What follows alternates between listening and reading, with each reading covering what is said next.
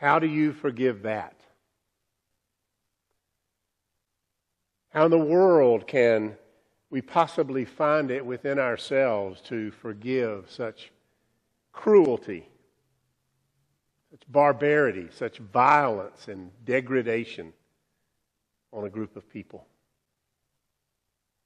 It's beyond me how we could possibly forget such things as that.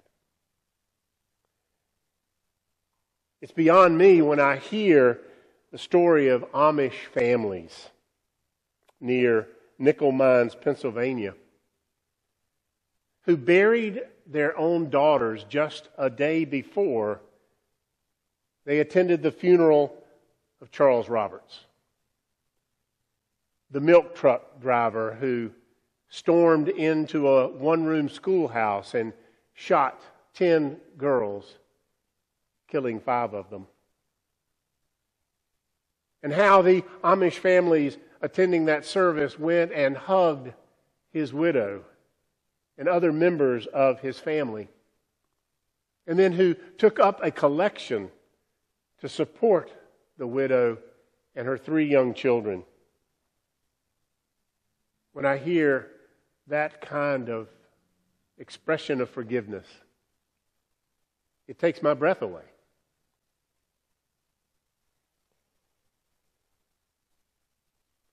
Or when I hear Nadine Collier, the daughter of one of the victims of Dylan Roof, who went to a Bible study at a church and later gunned down nine members in cold blood. To hear Nadine Collier say to him, I forgive you. To hear her, her voice shaking with emotion as she says, You took something very precious from me. I will never talk to her again. I will never ever hold her again. But I forgive you and have mercy on your soul. It's beyond me to think that I could ever speak and mean those words.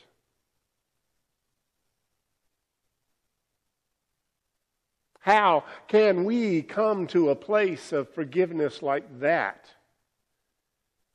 when we have so much difficulty forgiving even the slightest misunderstanding?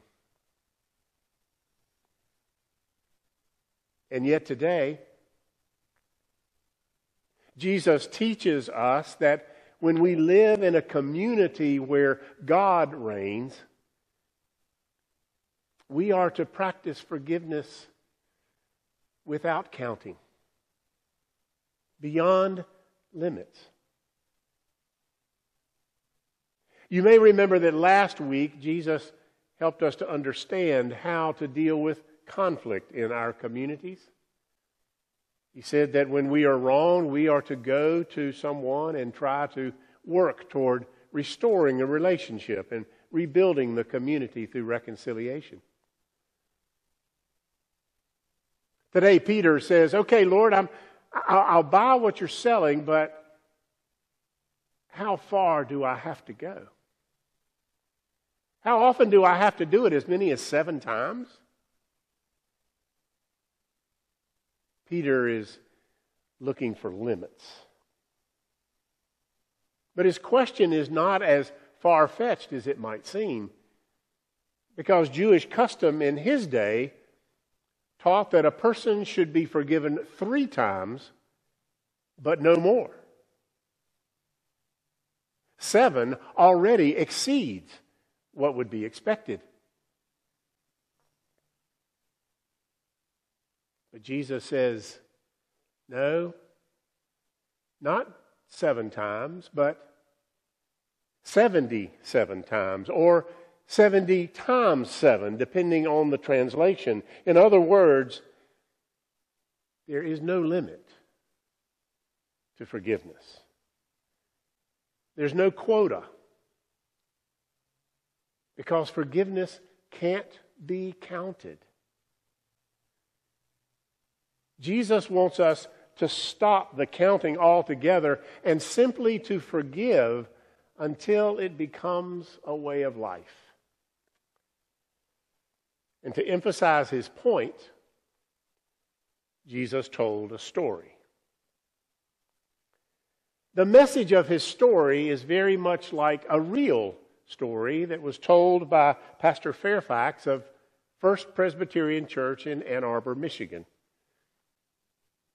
It's a story about Sonny and some of his buddies who went to the local watering hole after work. Driving home a couple of hours later, he hadn't seen the kid on the bike. The kid who was dead before Sonny ever knew what he had hit. Sonny did have to serve some time for breaking the law, but the young boy's family, they're the kind of people that make you wonder, make you marvel. Because that young boy's family, neighbors, of Sonny's forgave Sonny, saying that they forgave him because they understand that alcoholism is a disease. But they were surprised a couple of years later when their younger son's errant baseball went through and broke the kitchen window at Sonny's house, and Sonny demanded that they pay for the repair. Really?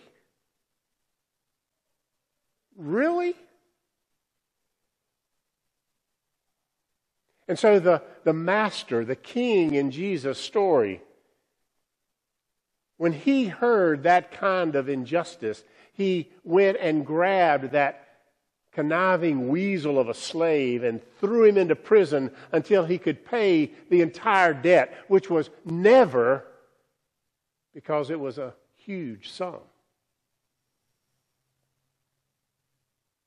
That seems so right. Sweet, sweet justice. Only the point of Jesus' story really comes in the power of, of two letters. Two letters that speak to me deeply and haunt me no end. Anyone want to guess what those two letters are? Should you not have had mercy on your fellow slave as I had mercy on you?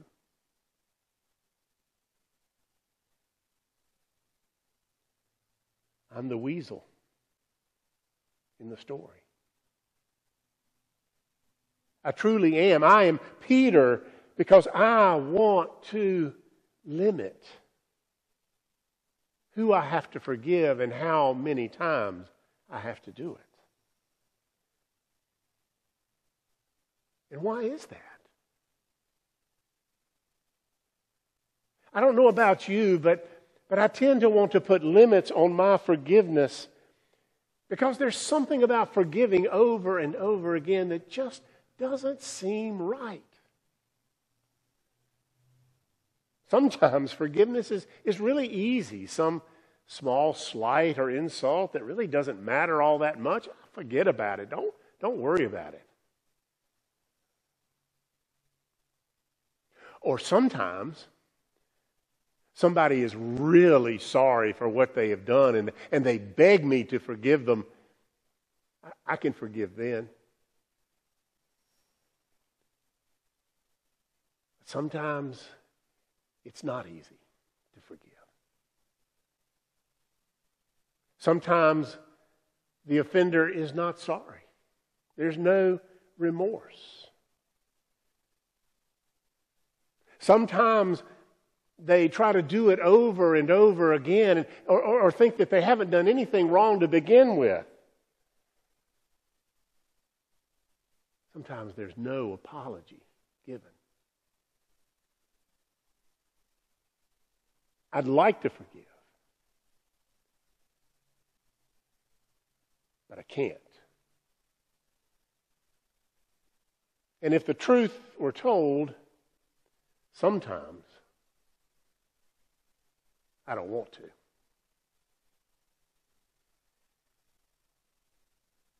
So, what do we do with Jesus' teaching? How do we deal with that small word? For me, I found that a lot of the difficulty comes when I forget what forgiveness really is and forget what it is not. Forgiveness is not always quick and easy.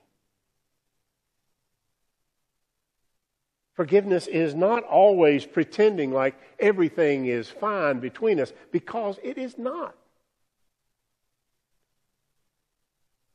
Forgiveness is not saying that the offense never happened because it did.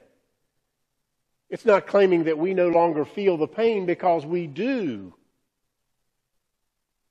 It's not saying that I don't have a right to call out what has been done to me because I do.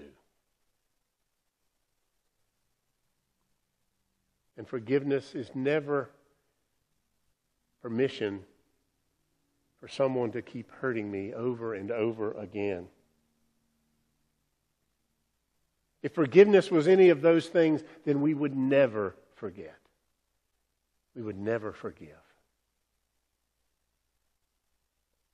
No, the best definition for forgiveness that I know is giving up my right to get even. When we're wronged, we feel that we have a right to settle the score. But when we forgive, we give that up. In the Greek New Testament, the word that is most often used for forgiveness is charizomai. And the literal meaning of that word is to let go, to hurl away, and Free yourself. Or as Pastor Nadia Bolz Weber says, forgiveness, rather than being a pansy way to say it's okay, is actually a way of wielding bolt cutters and snapping the chains that link us. It's saying, what you did is so not okay I refuse to be connected to it anymore. So that means we can forgive someone who isn't sorry for what they've done. We can forgive someone and they not even know it. We can even forgive someone who has died. Because forgiveness is letting go of what happened and refusing to let it direct the way we live our lives. Forgiveness is more about the future than it is about the past. It's not an end, it's a beginning, a beginning of a new kind of reality, a new kind of life, a new kind of a new way of dealing with the reality of the pain we feel. The late Lewis Smedes wrote To forgive is to set a prisoner free and discover the prisoner is you. Is it easy?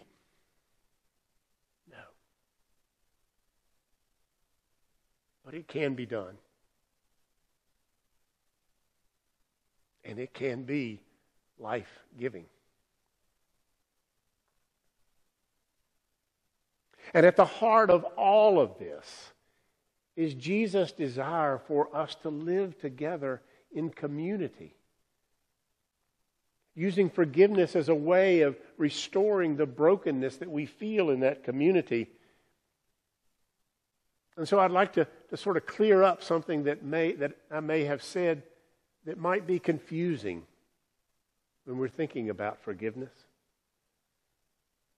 You've heard me preach often about the importance of reconciliation, and, and I preach about it a lot, not just because it's our name, but because I believe it is vital to living as God's people in the world. It's what God wants for the world. But forgiveness is not the same thing as reconciliation. It's a first step. It's one of the roots of reconciliation but reconciliation requires that we work together. It's a process by which we talk with one another and share the pain and share forgiveness and express remorse and begin to reestablish trust for one another. And so it is more complicated and it moves beyond forgiveness Forgiveness is solo. Reconciliation is a team effort. And the truth of the matter is, sometimes reconciliation is not possible for a whole host of, host of reasons. But it can't ever be possible without forgiveness.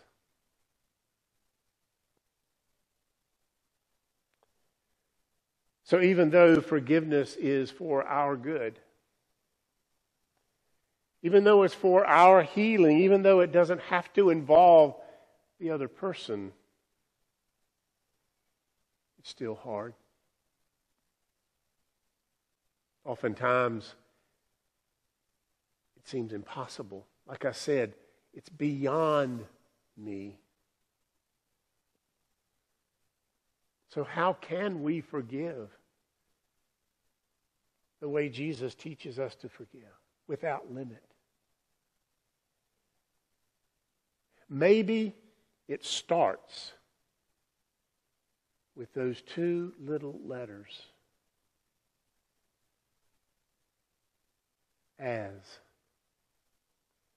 That little word that we pray so often forgive us as we forgive. Maybe it starts when we remember another story Peter and the disciples. A story on a night in which Jesus takes a cup. And he says, This cup is my blood given for you for forgiveness. He said that on the night that his friends would betray him and deny him and abandon him. He had every right to get even, to condemn. Yet still, he forgives. He loves. He restores. He reconciles. And He does the same for us. Even when we fail to live into the grace He offers, when we so desperately want to get even and keep score when we fall far short of extending the same mercy to others that has been extended to us, He's still there.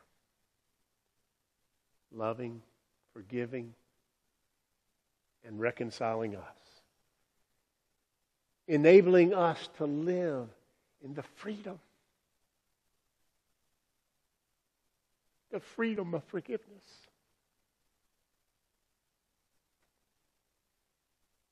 Some days that's enough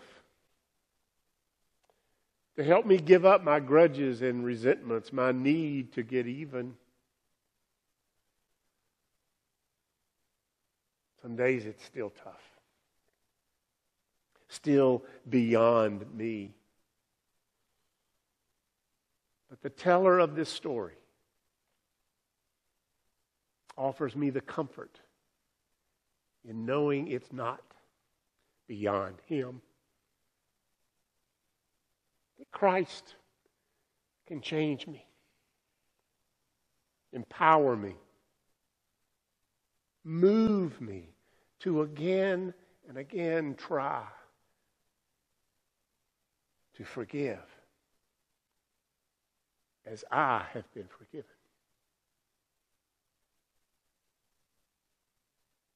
I pray that is true for all of us.